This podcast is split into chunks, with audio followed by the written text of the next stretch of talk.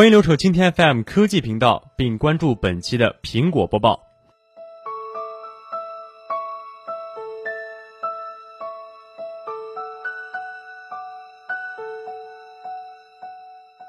苹果 WWCD 二零一五看点前瞻：音乐、手表和新系统。据国外媒体报道，苹果将于二零一五年六月八号至十二号举行第二十六届全球开发者大会，这将是今年最值得庆祝的苹果盛会。国外媒体从新系统、音乐和手表等方面对本场大会进行了前瞻性解读。iOS 九一定会在今年的 WWDC 上亮相。这一版本与以前的版本略有不同。iOS 九的新版本会从以下几个方面借鉴苹果 Watch 的新系统。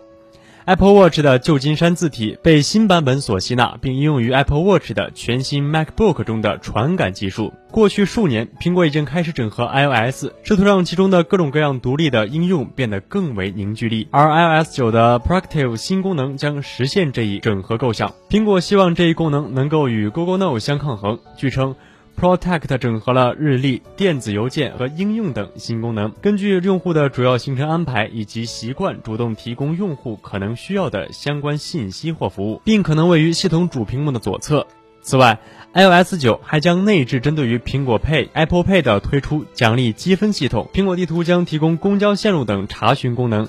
iPad 将支持分屏操作，使用户的能够同时两个任务共同完成。同时，iOS 九也会提供更多的 bug 修复，相信 iOS 九一定会更加智能、简洁和强大。再说苹果的 Apple Music，苹果也将推出一款新的、具有竞争力的全新音乐服务器。这一服务将会结合流媒体点播音乐以及流媒体广播，每月收费十美元。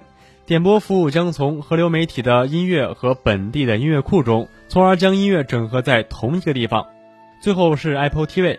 苹果在研发一种新型的电视机顶盒，以配置更多的应用，并与 Siri 整合于其中，还将提供流媒体电视直播的订阅服务，并配备改良一个遥控装置。但有消息称，苹果最后时刻取消了 WWCD 上发布的新一代 Apple TV 的计划，理由是该产品还没有准备好。除此之外，去年的 WWDC 上现身的一大主角——编程语言 Swift，预计会带来一款新的升级应用。智能家居 HomeKit 和健康平台 HealthyKit 相关设备也是值得我们关注。好的，以上是本期苹果播报的全部内容。了解更多资讯，请收藏订阅本节目，并关注蜻蜓 FM 科技频道。